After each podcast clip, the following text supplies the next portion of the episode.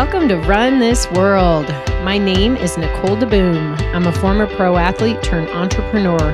Each week, I'll bring you insights and inspiration from some of the world's greatest visionaries who will help you run your world in ways that you didn't even realize were possible.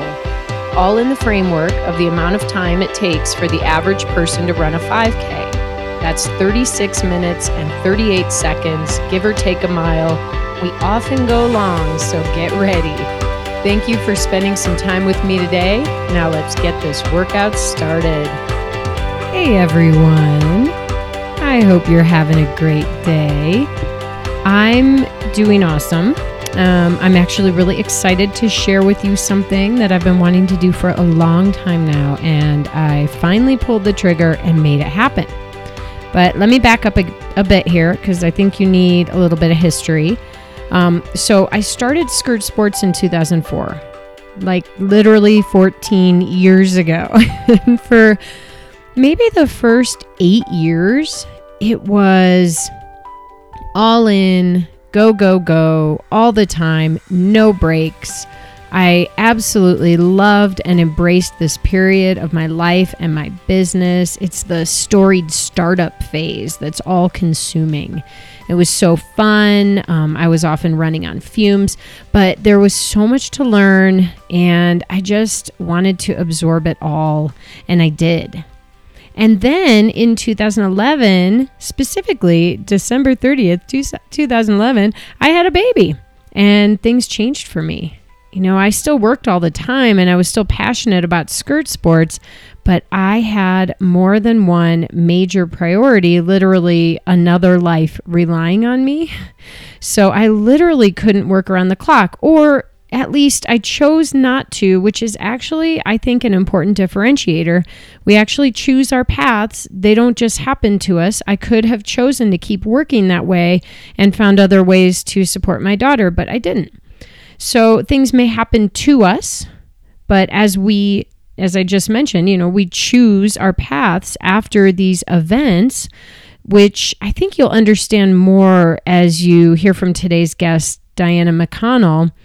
But as this big life transition hit, I realized the need for me to be able to step back and take breaks, which I hadn't needed before. I don't know why, but I needed it now so that I could get out of the details of my business and my life enough to see the bigger picture of my business and my life and continue to mold the vision for my business and my life's future. And everyone has a different method to tap into that important, bigger picture thinking. But here's what I decided to do. So let's get back to the present.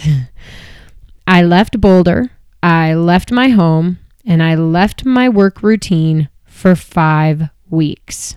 I did this last week. So I'm one week in. Uh, Tim Wilder and I went up to Granby, Colorado. Little mountain town that's not quite cool yet, but it's getting there. It's awesome. Um, and we just simply wanted to live differently. I am taking more time for me. It's plain and simple to reconnect with myself and my body, my fitness, to reconnect with my family, to reconnect with my passion and my purpose. Um, and in the end, to give me the physical ability to separate from the details so my mind could free up to the inevitable epiphanies that come when I create the space for it. And here's my point in sharing this with you we are constantly changing human beings. Every day, every minute, we change ever so slightly until one day we are different than before, like noticeably different in some way. And the things that were important to us before no longer matter. The things that gave us anxiety no longer do. The things that made us happy no longer fuel our hearts and souls. The key to continuing to find happiness is to take these moments, these breaks in our lives to do a gut check to give ourselves the space to reconnect with who we are today, to focus on the things that align with our values today. So here we are. Listening to the podcast, this awesome Run This World with Nicole DeBoom podcast, to find some special connection to our amazing guests and to spark something inside that we hadn't felt before, or to look at the world in a slightly different way. And here I am, the host of the podcast that hopes to help you find connection and growth, seeking my own reconnection and growth. So I want to remind you part of the reason I do this podcast is to connect us. We are all in it together, me included. We are all chasing happiness and we're all chasing a wonderful life. And this brings me to today's amazing guest, Diana McConnell. I call her Di. I've known her for a few years. She is actually a Skirt Sports ambassador with a passion for helping others find health and happiness. On the outside, you see a beautiful, strong, healthy woman who is a natural athlete with a seemingly happy career, a new marriage, and a loving relationship with her children. But as you will hear today, and you may already know if you follow her incredible blog, nothing is exactly as it seems. Di has endured life experiences that most of us will never be able to understand or relate to. She has overcome horrible abuse and neglect, and today has created a life path that has so much potential for happiness. Di, like all of us, is very much still on her journey of healing and seeking her purpose. She has not fully processed her experiences, and part of her hope is that as she does, she can help others who have been hurt and need to know that they too can survive. Today's episode is tough at times. If children are listening with you, you may want to pre listen to this conversation. We discuss serious topics, including abuse and suicide. Um, but ultimately, Di shows us that no matter how difficult our pasts, our futures can still be beautiful. Let's bring her on. Daughter when I was 16, and she texted me. She's saying she's in preterm labor right now. Wait, what? Yeah, Wait, you did I not know that you had a daughter? I don't know. I saw this post recently that you said you had three children, and for some reason I thought you had one children, one child. we're just warming up here. By the way, we're here today with Diana. What do you say, McConnell? McConnell. McConnell. You changed your name recently. Yes, That's a big life event. We'll have to get It to that is, too. yes. Um, so what's up with this daughter? Already, you look like you're 20. How old are you? 37. Oh my god! And so you've got a daughter who's having a baby. Yes, Holy cow! I know. Wow! How did this happen? I mean, other than the part we know how it happens. What Which, part of what happened? Actually, let's talk about you uh, having a baby at 16. yeah, I was. I got pregnant when I was 15, and I was living with like a foster family at the time. So um, I hid it for most of it, and then once they found out, they put me in a maternity home. And Wait, hold on a minute. You hid it? Oh, How do you hide? Like, Well, you know, when you're 16 and 15, you can your body's so little.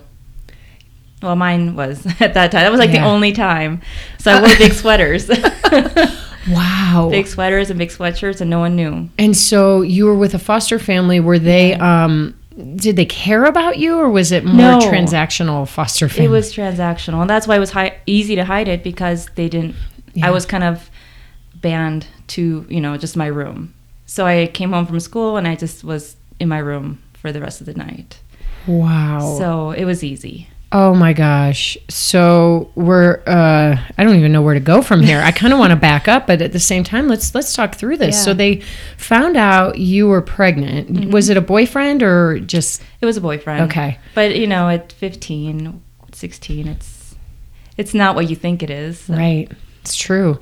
Um and so they put you in what did you call it? A maternity home when they existed still. I don't know if they still have um, still have them around, but that's how I came to Central Wisconsin because I was sent to a maternity home there. And so what's the what's a maternity home like? It was in an old convent, so we all had our own rooms, and uh, it was I think at that time three of us girls. One girl already had her baby, and so she was transitioning out. Okay. and uh, there was another girl that was pregnant along with me. And so did you have the option that you would be keeping your baby or how does that work when you're in foster care? I, it was weird foster care. uh, relation. I don't know what it was because technically they weren't foster parents, but they were not my parents. So they were somewhere in the middle where I was. Uh, technically, I had parents that were my legal guardians. Okay. So either way, it didn't matter because I was just kind of bounced around. But at the maternity home, even before all of this, I already knew I was going to keep the baby because I had such a horrible life being bounced around. So I'm like, I'm not doing that to my child. So Got it. at that point, the plan was to keep her. And so when you were 15 years old, I mean, clearly you were like sexually active and with a boyfriend. Were you thinking about birth control or did you No. like think about the risks of what you were doing? No. No, Just I didn't have that. You didn't have someone to help guide you through No, that. I was, I was, yeah, I was bounced around. I, it was not the normal childhood. So, I mean, I wasn't dumb. Right. I knew kind of how it worked, but unless you actually have the conversation and, and Right. you know how life works. Well, yeah, and also like knowing how to get birth control and Right. feeling comfortable Oh, asking yes. for it. Like, can you imagine having asked your foster parents, "Can you help me get birth control?" I couldn't even get dinner sometimes. Oh so my gosh! was- wow. Okay, so you go to this maternity home Mm-hmm. and you you're in your third trimester. Pretty much. Yeah. And okay. that family, it was run by a family, the Shejiks, and uh, they ended up adopting me. Oh my gosh! Your first very positive, like Yes. family experience. It was. It was really strange because we have to. You have to interview with them. First, the the guardians have to sit with my now parents, and then they interview the girl just to make sure it's okay and safe. So my guardians at that time just told them flat out, like nobody wants her. And so my guardian or my now parents said, "We'll take her," Wow. and they never met me. So it was just kind of a. Oh my gosh! They just knew. Yeah. Wow, that had to have been a huge life changing event. Yeah. So, it was. I was used to it though. well, That's how my life just kind of worked. it just one step to the next. Yeah, yeah. Oh my gosh. So you have this little baby and now you have a home for you and her? Right. Okay. It was a little bit tricky because I believe it was more uh, financially driven for the guardians to say, no, she's staying with us because they would lose out on the money. So there was a struggle back and forth. So I was bounced back again with the baby. Like, am I staying here? Am I staying there? Because they were trying to adopt me, my the Shejiks, and my guardians were really fighting that. Okay. And your guardians were the foster care people. Oh, people? yeah. Okay. Yeah. Oh geez. I mean, this just sucks. it's what's amazing is I'm sitting across the table looking at this vibrant, beautiful, energetic person who, you know, by all practical purposes, you look like you have the world in your Oh. hand, you know, and and this is a big thing that I think we all need to remember is that everybody has a story. They do. And things are not always as they seem. Exactly. Well, let's go back in time. I want to come back to your girl because you got to have your phone on just in case she uh, has her baby right Yes. now during the podcast, right? Um, I think they gave her steroids. She's good for now. She's good for a while. Um, so tell us about like when where you grew up and and Okay. some of your. You, you mentioned your horrible childhood. Right. I mean, I think we kind of need to learn some about what you went through in order to see how you've gotten where you are today. Mm-hmm. Sure. So I I'm from Korea, Incheon, South Korea, and I lived there until I was eight. And uh, my father was an American, so he worked as a an, an engineer on a naval ship. So I never saw him. And even when, when we saw each other, he spoke English, and I didn't know any English. So it was interesting. Um, and my mother was always gone. It's questionable what she was doing. So it was pretty much just raising myself, and I had a brother, and I had to make sure he was okay. And then my father died when I was about five or six. And so we were put in a foster, or not foster home, um, what's the word? Orphanage. So your mom, because your mom wasn't capable. I'm not sure. I mean, looking back on it as a mom, I, I know she did the right thing because we had no future there in Korea. We were um, of mixed race, and they were they're very against that, Okay. especially at that time. So, and there was no family name to speak of, and in that culture, especially at that time, it's about your family, your family line, and you know status. We had none of that. So. Wow. Um, it was the best thing, but that was another experience where it was it was scary. So I was in charge of taking care of my brother there, and we were adopted into a family um, about six months later. And how old were you at that time? I was eight, And your brother was seven. okay. So how'd that experience go?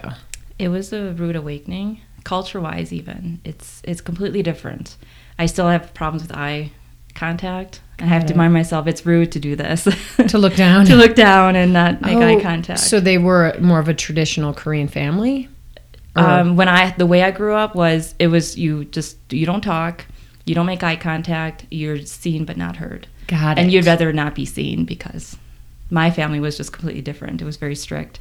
So when I came to the U.S., it was more of they expected you to be Americanized right away. So there was a culture clash. So the when you were eight, you were where were you adopted into? What family? Uh, different family in uh, Racine, Wisconsin. Oh, okay. So different family. So it was an international adoption.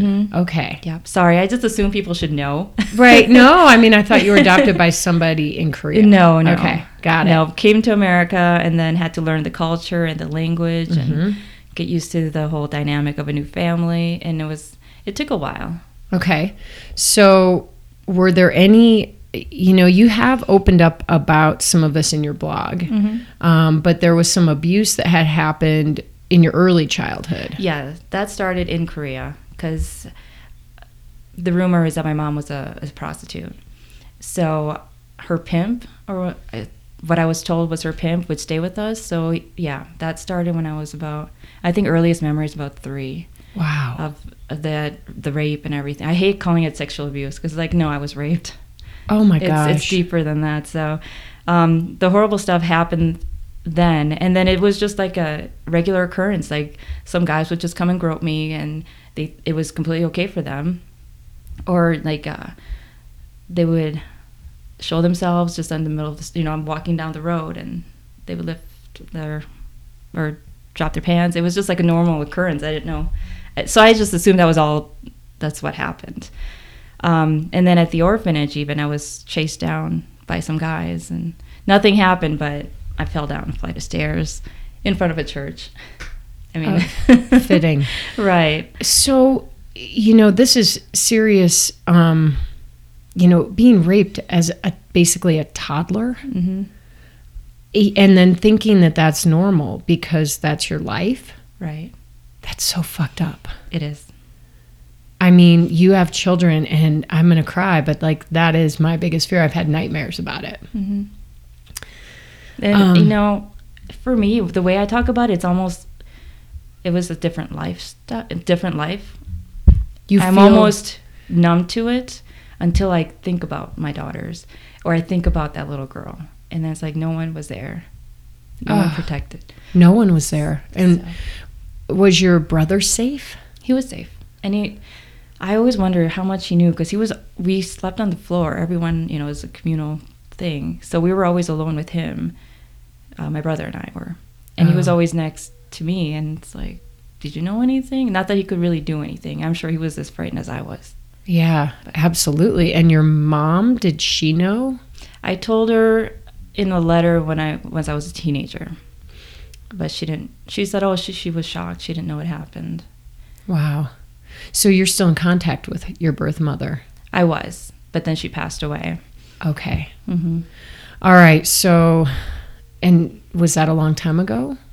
Um, probably about twelve years ago, she passed away. And so you're, you know, you're feeling alone in the world at that point. hmm Yet you're not because you have a baby. you have a little girl. So let's let's you come to the US, you're adopted by a family in Wisconsin. Was that a healthy relationship? It was not because then he had started adopt, um, abusing me. He would come at night and try to sneak touches, or um, there was a lot of blackmailings telling me I'm going back to Korea if I don't do certain things, or he would try to videotape me changing or showering, and so I always slept with like layers of clothes on. I would never change my clothes. I got into trouble when my uh, birth or adoptive mother would see my laundry and there's nothing in there. She's like, "You have to change your underwear." I'm like, mm, "No." Oh I'll just- gosh. I just would throw clean ones in there because I didn't want to change my clothes. um, it was a very emotionally abusive place to stay too. And so that's when you were eight years old. I Mhm. mean, these are very formative years. You know, most people probably don't have very clear memories earlier than maybe five or six, Right. right? And here you are moving into the years well beyond that um, and having to go through this. How did you cope? Uh, you know, I was listening to one of the podcasts, one of your podcasts, and I can't remember her name. She was the one that was beaten um, during a not- robbery. Uh-huh. Becky, Becky Piper.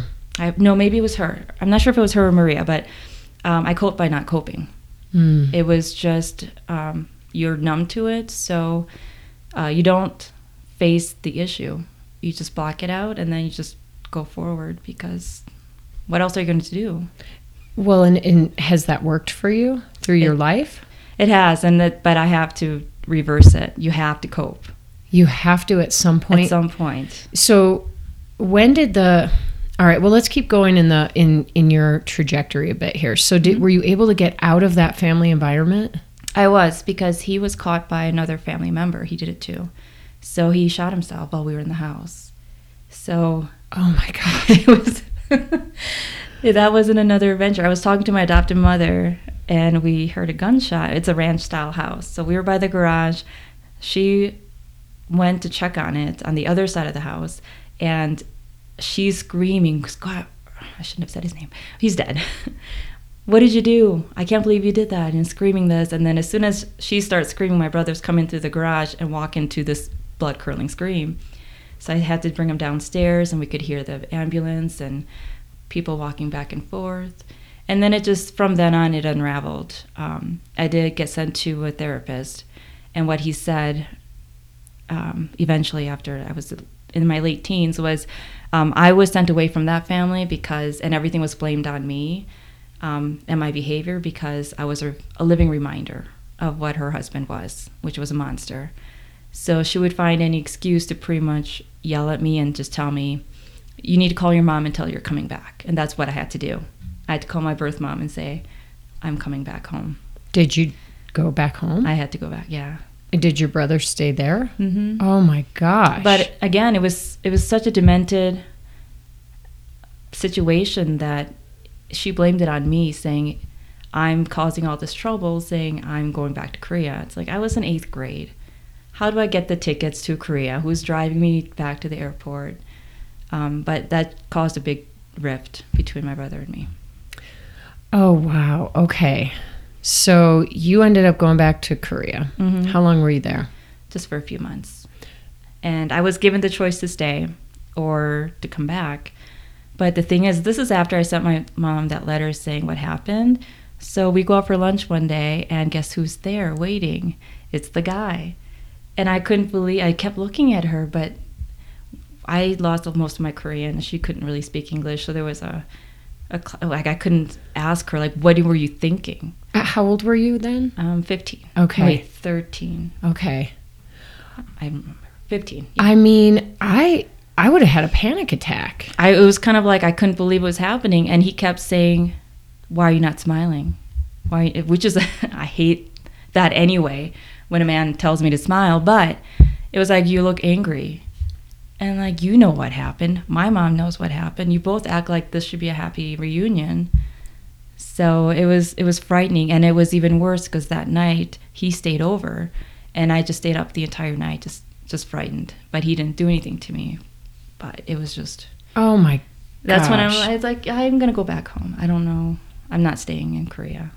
So you turned around and came back to the States? I did, and fr- at the airport, I found out I was going to a different family. Okay. So then were you like kind of like in the system, I guess? or- That's where it was. I was in limbo because I had those adopted parents, but I was not living with them. I was living with those guardians, who were foster f- families. Like they were in the system to be taking kids in. right. So I don't. I'm not sure how that worked. Okay. Um, but by the time you were 15, you had finally found a secure place that was healthy. Right, healthy as it could be. Healthy as it could be. Yeah. And here you are, a 16 year old now with a new baby, hmm with this huge backpack of baggage that no one should ever have to have. and you're in high school. Yes. I mean, could you even relate to the other kids? no. And I never could anyway. I never seemed to fit in. And it started in Korea because, you know, um, I was an outcast because of my race. And then coming to the US, I couldn't speak English very well. So uh, I didn't really fit in, which is fine. I, never, I don't like cliques anyway. Pause. Pause. Cut. I think you parked your. Oh, hilarious. Um, we actually just paused for a minute. You may all not know, but Di parked in front of our neighbor's car. and it turns out he's sort of like a shut in. I've never really seen him. And I tried to see him, but he sort of had his head down and drove away really fast. So this is good because we need a little break because this is uh this is big stuff, you know? I mean, this is so I think we were where were we? we, were, we were talking about, you know what? I'm going to pause for real here. We're going to go. Okay, so you have this new baby, and it's really hard to relate to any of the other kids because they're clearly not going through the same No. experience. um, were you like an active mom? I mean, how does that work when you have a, Yep. an infant in high school? It was. I made it work. Um, my. It was education first. You know, I didn't. I couldn't relate to the other kids, nor did I care because it seemed like you know trivial things compared to, you know, life, real life for me. Um, what I do remember is because I was still nursing her, that my lunch hour was spent in the bathroom stall pumping or expressing milk, and that's how I spent my free time. Anytime to, if I could just get milk out. Oh my so while gosh. girls are primping up and you hear them talking, I'm I'm laughing because I'm trying to stick a sandwich between my face, you know, my my mouth while I'm expressing milk. And um, I luckily there was a teacher that was understanding and let me store my milk in her fridge. So it's you know you make it work. Were you the only kid in your high school who was going No, that was the weirdest thing. I went to a high school where they had like a class for girls who were expecting or had babies. Wow. So That's it was kind of progressive. It was for And a small town. In Racine? no, Wisconsin Rapids. Oh, okay. It's a very small town, but it was very nice to have. I think every school should have something like that. Just a a safe area. Yeah, I agree. And they may. They may now. Who knows? Um, okay, so you graduate high school, right? Mhm. And um, you're still uh, uh, using the not coping coping mechanism. Right. And you know, I after 6 months with that family, I was getting restless and I was almost I was ready because I'm used to being just bumped around. That it was kind of like, okay, so when are, what's going to happen next? What's going to happen because nobody ever really keeps me. So um, I remember that happening and actually saying something to my mom years later, saying I was waiting for someone to just be like, well, I changed my mind now. You can go somewhere else. Wow. So this uh, abandonment Yes. issue, I, I Mhm. have you ever gotten over it? No, I don't trust anyone. I don't trust anyone to stick with their plans or. Um, I always, you know, they say prepare, hope for the best, but prepare for the worst. Something like that. That's pretty much my motto. I hope Oh it works out, but you know what? I'm prepared for you to not. And so, how do you, with children and one child who's older now, how do you help them have a positive outlook when it's been so hard for you? It's, it was easier when they were younger because I kind of lived through them. You know, I gave them things they couldn't, they didn't have, and as a single mom, I have, um, they're three years apart. As a single mom, all I, my main focus was protect them at all cost. So it meant, um, you know, like no sleepovers, no unless it was at my house, uh, no bus rides. I take you to and from, and I would get accused of being a helicopter mom. But it's like, well, I wish I had one, so I'm going to be one. And um, So, you were sort of overprotective. overprotective in a way, but I was such. I always say like the Korean mom because it's kind of like I gave you instructions. You're gonna get hurt. If you get hurt, then you got hurt. I'm not gonna he- sit here and like ask what happened and baby you about it. If you got seriously hurt, I would you know do something. But um, I made sure they were safe. That was the number one thing. But I also expected, you know, a lot out of them. Well, so like what astounds me is that you did not have a role model to help you learn this philosophy at 16 years old. I mean, No. how how did you form this have enough strength to even be able Yeah. to approach your children this way? Well, at that age, when I had um, my firstborn, I almost went overboard because I wanted to be the perfect mom. So I, you know, I even joined La Leche League meetings. Oh yeah, yeah. I even have an article in there because I was so pro nursing.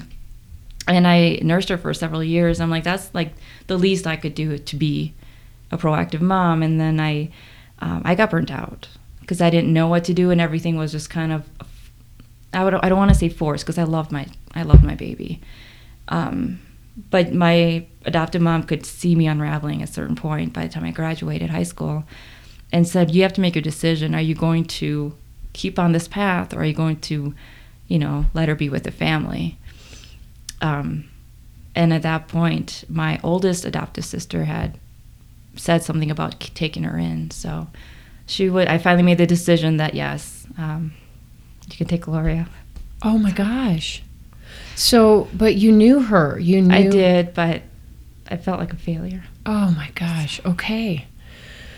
And you're 18 years old when this is happening? just Um, graduating high school? She was just turning three, yeah. and we just finished nursing, and it was it was all coming too much, you know, Yeah. too much. So um, she took her in, and um, I'm blessed that she was within the family, so we never lost contact really. But we went through a long time where I had to stay away because it was such a bad, you know hard transition for her, and that's um, Oh. what's the hardest because I know what she went through. And Yeah. And uh, here you are, you're still a young, very young woman, Mhm. and already feeling like you have failed in the one thing that you wanted to be the best in the world at. Wow. How did you get through that? I didn't. I still. I mean, I still. It's one of those feelings where I can't. I'm. I'm not sure I could get myself out of. So that's. I probably should talk to a therapist about it. But I'm so afraid to even go there because it's such a dark area for me. You are still on your journey. I am. Yeah, of cracking open and getting Mhm. to accept all the things that you've done or have happened to you. Right. And that is it's hard and you know living in that middle place, you have to embrace that the middle Mhm. sometimes. Right. And I feel like you almost have to be ready to take on something something deep like that. It's not an easy topic. Um, anyone who's placed a baby for adoption or lost a baby, it's it's a lot harder than you know you had a bad day or two and you want to talk to a therapist. This is we're getting to the real thick of it. Yeah. So, and I'm not prepared right now in my life to Yeah. take myself through that. well, let's so you had another child shortly after that. Though. Were you pregnant around this Mhm. time? I had her actually when I was 23. Okay. So it was a little bit, Okay. I was a little bit older. Mhm. And I say she saved me because after I placed my baby for adoption, no, she wasn't a baby anymore, but um, I just went through this bad rabbit hole of drugs and alcohol and doing, I mean, I, I worked and I um, survived and I took care of myself, but it was um, barely just by thread. You know, I worked at a bar, so I drank. I partied in between my shifts. And um, when she came along, it like it all just stopped. And I think she's, I say she saved my life. Because you were using drugs and alcohol and partying as an escape. It was. I didn't have to deal with the reality. How I mean, how bad did it get? I remember thinking that I would always be in the state where I'm never sober. Wow. So And you were starting to want that. Yeah. I, I must have. Because it was kind of like, yep, there's no, I mean, as soon as I found out I was pregnant, it all ended and changed my life around. Um, you know, got back to school and got the full time job and became an upstanding citizen finally.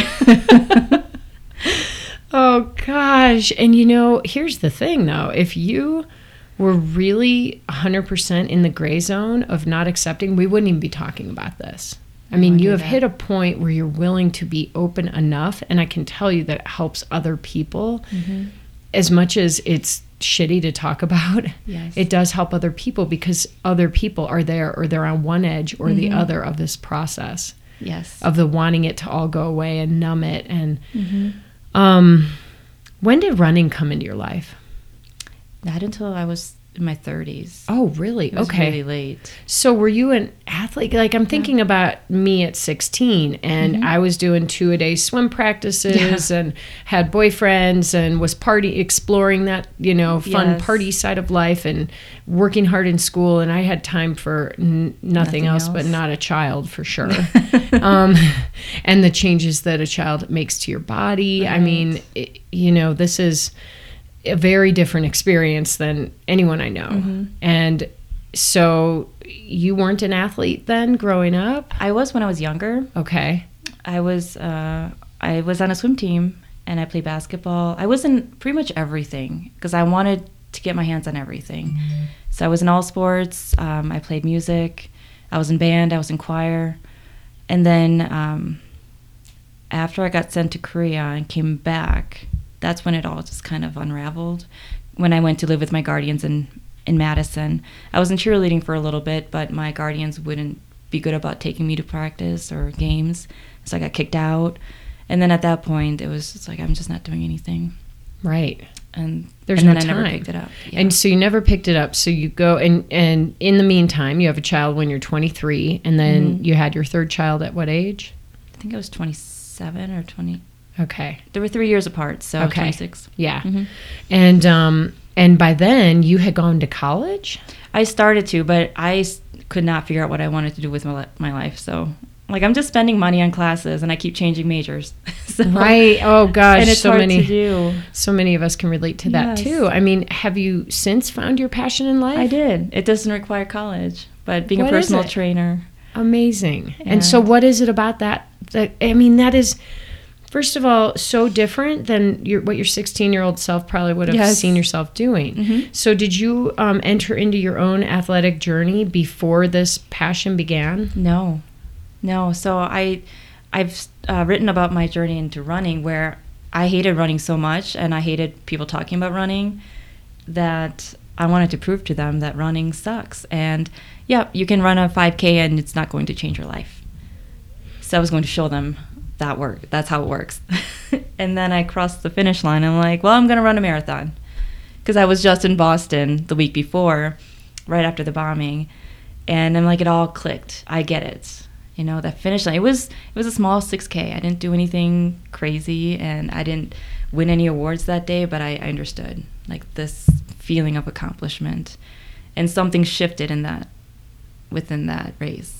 So, let's talk a little bit about humility too, because not that you need to be humbled in any No. way, but like you had some kind of attitude about like, oh, come on, you runners, thinking Right. that like your thing can change lives. I was one of those people. so when you crossed the line and you were like, "Oh my god, I'm doing this again." Yeah. What was it about it? Was did you feel this like high? Was it a physical was. high or a mental high or It was all of the above. I mean, I was sore, but it, as you're coming up to the finish line, there are people cheering on for you, and I was there pretty much alone.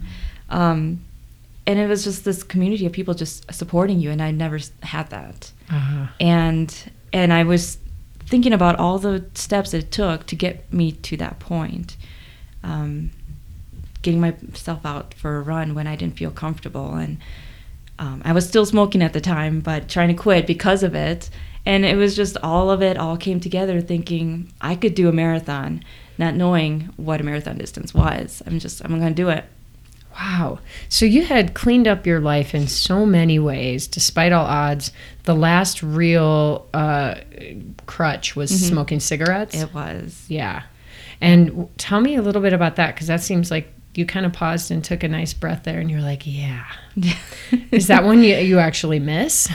You know, no, because well, sometimes I think about it and like that's some, or when I'm watching TV and they keep smoking, I'm like, yeah, I remember that.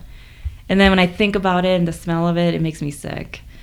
Because what I did was when nothing else worked, because I would work on it all the time, and it took like five months of just pure effort every day. Um, I would slip like every 30 days and start over. I would smoke my cigarette, but I said, now you have to go running because this is your time to go running. You took a sick break.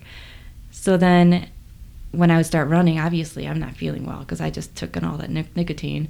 So I was nauseous, my head was pounding, and I wanted to throw up. And I would tell my brain, "This is smoking. Pain, you know, smoking equals pain and nausea." So after about three days of that, I was not smoking anymore.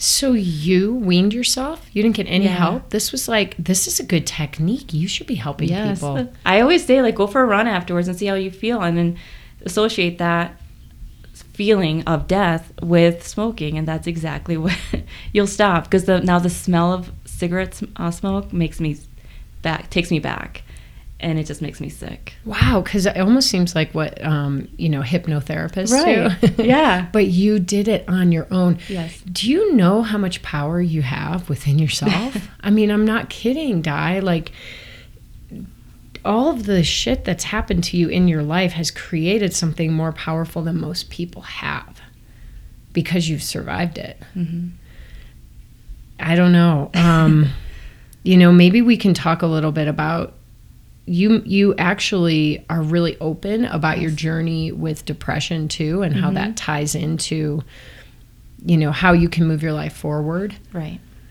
It, when did when did you notice that you started to have symptoms of depression? I think I always knew it, I- especially when I was trying to kill myself. I mean, you can't not acknowledge that. But as I've gotten older, I've I'm learning what my triggers are. It's um, just because I know I have it and how I can deal with it doesn't mean it makes it better. Um, but it's it's like a disease that you no one can see, but you have to manage it somehow. Well, and when you were attempting suicide, was how old were you when that was going on? I was 13. Oh my gosh. Okay. And only once. Well, no. I mean, I tried for like a full week of active suicide attempts, or more than a week, because there were a few times where it got fuzzy with the some pills I found, where I ended up in the hospital. Or yeah, I think I ended up in the hospital a few times, but it was actively okay. So that didn't work. Now I'm gonna try this th- today, and then I'm gonna try this today. So I remember sitting at my table and like writing out my own little will. Like when I die, I want this to go to my friends here, and and then waking up and like I woke up again. I'm gonna have to do this all over. It was just trying Wow. to die every day. That's how. What was the trigger that got you to the point where you decided you were going to take action? Um, it was after my adopted dad had killed himself and went through that funeral where I was told I have to act like I was sad and that no one can know what happened. And after all of that, and I was just getting verbally abused and yelled at for I don't know what. I'm like, I'm done. I'm tired. Like thought I thought when he died, my life would be better, and it didn't. It just got worse because, like my therapist said, I was a reminder. Right. So I'm like, I'm just, it's not going to get any better. So I'm just going to do something. So I went to look for the gun that he killed himself with. I couldn't find it. That meant going into the room where he killed himself. But um, yeah, I did a lot of stuff and not, none of it worked. And and that's a sign now. It is. I, that's what I thought last when it happened. I'm like, it's not working. All of this stuff. If I, if anyone were sitting in their car with the car running, garage door, all the, you know, there's no air coming in or out besides the the fumes, anyone would be dead. I sat in the car for six hours. Nothing happened. Wow. And I think that was when it's like, you know what? I'm trying to electrocute myself. Anyone would have died. Um, pills. I mean, I did everything I could. And then it's like, it's not working. There's got to be a reason for this. And I'm like, I'm just going to, I'll just quit. So, what is the reason? Why are you still here? What are you meant to be doing? I'm not sure. I'm still figuring it all out. But I knew even then I have to be a voice somehow. Because I went through I went through so many different things, and I don't like to play the game of I went through the worst thing. I went through worse than you. Um, but I feel like I could help so many people in on so many levels. Abandonment, you've been bounced around. I've been there. You've been abused. I've been there. Um, you've given up your play, you know, placed your uh, baby up for you know, adoption. I, I've been there too. So I feel like I have a lot of platforms. Um, and people need to hear that it's okay. They do. It's okay to feel what you're feeling, even if it's depression or that feeling of you're never going to get yourself out. Um, but it's still it's evolving. That's why I'm excited that people are kind of finally latching on. Um, but it take I get it. It's it's scary to talk. And when I write my blogs, like, is it too much? I don't want to seem like poor me, but it's it's just a story, and I hope somebody hears it and and I get a lot of messages saying, And we, we we will. There's a link to your blog in the show Mhm. notes. But tell everybody right now how can they find you? "That's a good question. I was not prepared for this question." it's like the easiest question. Yeah, usually if you just go on my Instagram at Di underscore ultra runner, um, you'll find a link to my my blog Yep. on my bio. It's Yeah. the easiest way. And you cover such a diverse range of topics that when you finally sort of went went public with Mhm. some of the deep dark stuff, I think it it really did open up more platforms It did for people to connect. The funny thing is, I started that blog so I could talk about these things, and but it took I think over a year for me to actually like, all right, I have to do what I was going to do. Um, I didn't want people feeling sorry for me or thinking I wanted attention, and but and it's uncomfortable. I didn't know who would read it, and I didn't want certain people reading it because I was still ashamed, Yeah. even though I didn't do anything wrong. So I know, and that's the thing. You Mhm. need to remind yourself. Let's move to a very positive place mhm. because that's where I feel you are, even as you continue to work through the dark times and the depression hits from time to time. But I've seen many positive things happen to you recently. Okay. I mean, your running life is huge. Uh, you got married. I did. And there's a really cool photo of you in your wedding dress in some skirt sports capris underneath. Yes. I love it. Um, your daughter and you Mhm. must have a great relationship. Um, Well, maybe not. not really. but you're you're involved to a Uh, point. yes, yes, yes. and that's that's positive. You still have Mhm. her in your life. Yeah, exactly. Um, you mentioned that your passion now is personal training. Mhm. What drew you to that, and what continues sure. to? Well, drive- fitness is my life now. I mean, it keeps me out of depression. Well, it doesn't keep the depression away, but it keeps it at bay. And I've noticed that when I'm doing really hard races, especially with ultras, um, it was doing half Ironman Chattanooga where I pretended there was a girl that was struggling next to me and I'm talking her through this. And I'm like, this is, first of all, this is insane. But, you know, I was tired and I'm, I'm climbing mountains in uh, Georgia. And I'm like, I should, I should do this. Talk to somebody, talk somebody into, you know, working through them. Um, you can do it, kind of motivational. I love that Right. tactic because it's actually you. You know, you were talking yourself That- into I know. doing it, but like I realized I'm like, this is where I'm. I've crossed the line. I think. But it takes the the pressure off because it feels Yeah. weird to talk to yourself, but it doesn't feel as weird to talk to somebody else. Exactly. And I realized as I was talking to my imaginary friend, um, no one's gonna want to like race next to me now, but uh, I was going faster and I was less tired. Um, but that's when it's like, oh, this is like, what if I did that for a job? You know, Right. kind of motivating. And at that point, I was also working as um, for a company with weight loss, and my job was to encourage them and help them out. But I'm like, I wish we were more fitness. You know, I, I, I we we sh- we had more fitness aspect to this program because yes, eating well is great, but you should also move. Right. And um, it's like, well, it's so no brainer. I spend my days in the gym or out on the trail. So I think I want to do this and get paid to be here. Right. Absolutely. And um, I did see a post recently on the Row and Move Challenge where you were like, my body, you fought against your body for much of your life, right? Mhm. And there's this, I don't know, stigma in your own head about showing your body. And Yes. yet you're in a race where you were like, I'm freaking hot. And I just want to So take my shirt off and wear my bra. Yeah. And in your head, you're like, I can't do that. But Right. finally, what made you, what gave you permission to finally just do it? I, I, I don't know. It was so hot, and I was mad. I was mad because I saw a guy pass me. I'm like, wait a minute, he doesn't have a six pack, and I'm not judging because I don't care. But like he feels, he looks comfortable.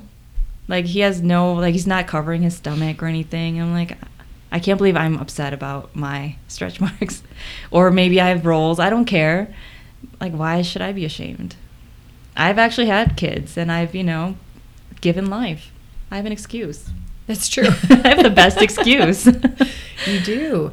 And so I guess going into maybe a little bit of body talk, Mhm. you know, has had like all your experiences in your life, did they uh, kind of culminate in you having some less than positive feelings for your Oh, body? Sure. Yes, it's always been that way. Uh, and um, running is as when I started running, I didn't want people seeing me, so I would wear baggy clothes and I would try to do it um, in a trail where no one could see me, which is dangerous. Don't do that.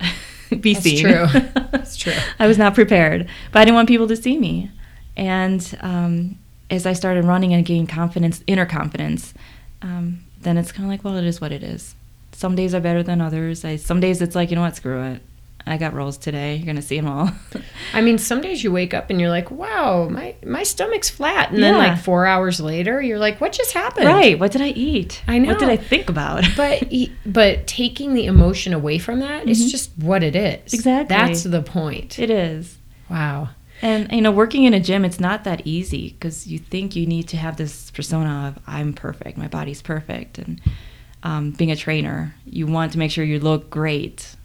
But I think I put that on myself more than anything. Well, I think I think there are various professions like uh, people who are hair stylists, That's true. hair artists. I mean, Mhm. if they have pretty bad hair, That's true. you might Yeah. not want to get have them cut your hair Right. you know so i totally Yeah. understand that but in today's world it's all about and moving so quickly towards positive body Mhm. acceptance Yes, yeah and that's a really great field to be it in is. yeah And I tell my clients, you know, you may not see the results, but I can tell you from last week to this week, look what you can do. You couldn't do this two weeks ago. Look what your body can do, you know? Focus on their strength and how you feel. Do you feel healthy? Do you feel strong? love it so let's do let's wrap with a, a few things here Mm-hmm. um pretend there is a young girl eight years old who has been raped abused whatever and is in a bad place what would you tell her to help her survive I would tell her to tell as many people it's okay. Um, because I was told repeatedly, I was, you know, I was the best at keeping secrets. But nothing, it will be okay. Just tell as many people, talk to your teacher, awesome talk to whoever will listen to you and talk often. That's how you're going to get out of it. Wow. Okay. Let's pretend there is, because this is your pretend imaginary friend. Right. Let's pretend there is a 15 year old girl in high school and she's pregnant and she doesn't have a solid home foundation. What are you going to tell her? Same thing. Talk to someone. And I know, I understand you don't feel safe with anyone. I've, I've been there. But um, just do it. Take the leap of faith and tell a teacher or a grown up that you feel comfortable, or go to a hospital and talk to a nurse. Because the baby needs care. And just walk in and do it. Find, Yes. figure it out. Figure it out and just tell them you don't feel safe if that's the case. And I didn't, I, I didn't think of that. I just felt I- I, was going to get into trouble, Those are strong words. I don't feel safe. right? That's the key. Um, let's pretend there's a 13 year old girl who feels like her life is no longer worth living. What do you tell her? I know I don't know. Because I look back and it's like, I don't think anything could have helped. But, and it's hard to reach out because you think people are not going to take you seriously or you're whining. I always think, um, even with my girlfriends now, like after they find out I was in a deep spot, like, you should have told us. I'm like, I don't know what to tell you. Tell you that I'm depressed? Yes, go tell somebody. Go tell somebody. Um, and just think it through.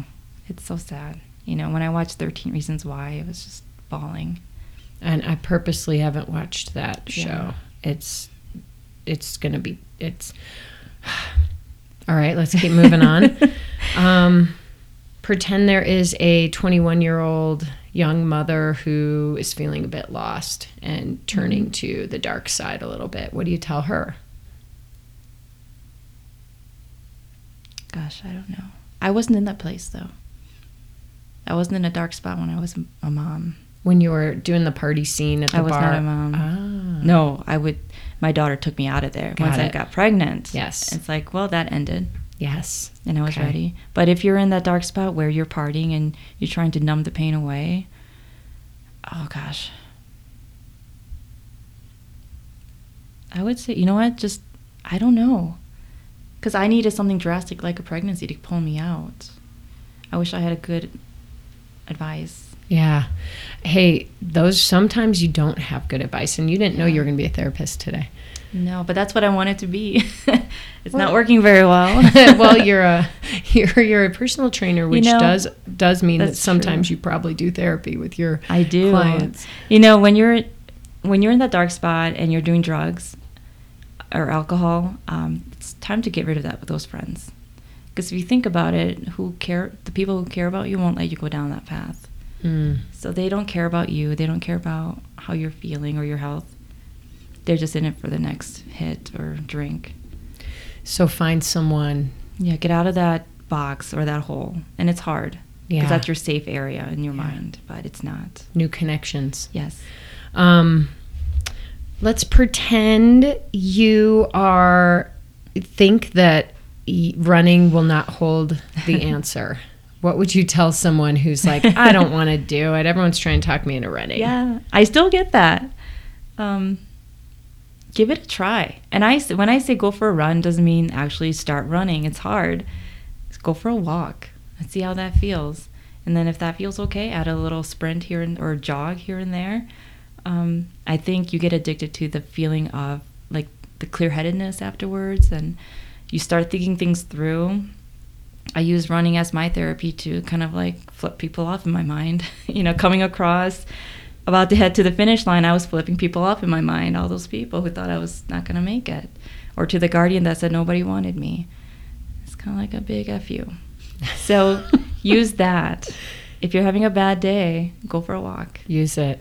And then walk a 5K and you'll, you'll know. You'll Something know. changes. You'll know. Look at now you're preaching it. All right. Well, we have come down to the wire here. So we're going to end it on the last question I ask everybody on the show, which is if you could leave our listeners with one final piece of advice, one mm-hmm. little nugget to help them run their worlds in a bigger and better way, mm-hmm. what would it be? My, I would be to share your story. You may not think it's important, but I guarantee you someone else will relate and they need to hear it.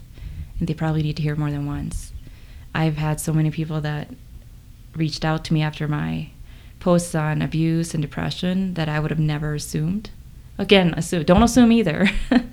and um, I get so many stories that are just heart wrenching. And they need to know that it's okay to feel that way. Yeah. Let yourself feel your feelings. Well, this has been a little bit heavy, deep, Mhm. big, and at the end of the day, there's so much hope. And that's Mhm. what I see in you. So thank you for coming on. Sure. Thanks for having me. And good luck at the 13er. I will. You're going to rock It's it. going to be fun.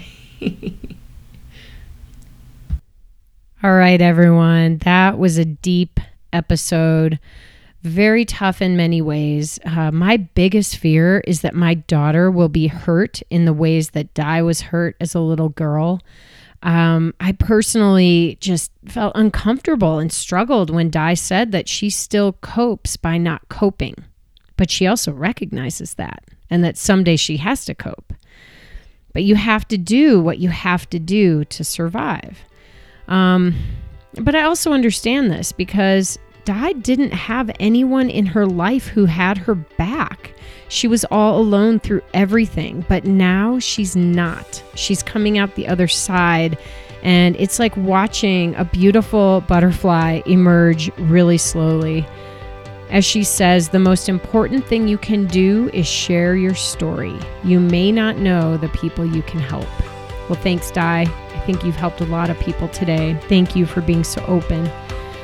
That's it for today, everyone. I hope you enjoyed this episode and get ready to tune in soon to my next mile repeat mini pod.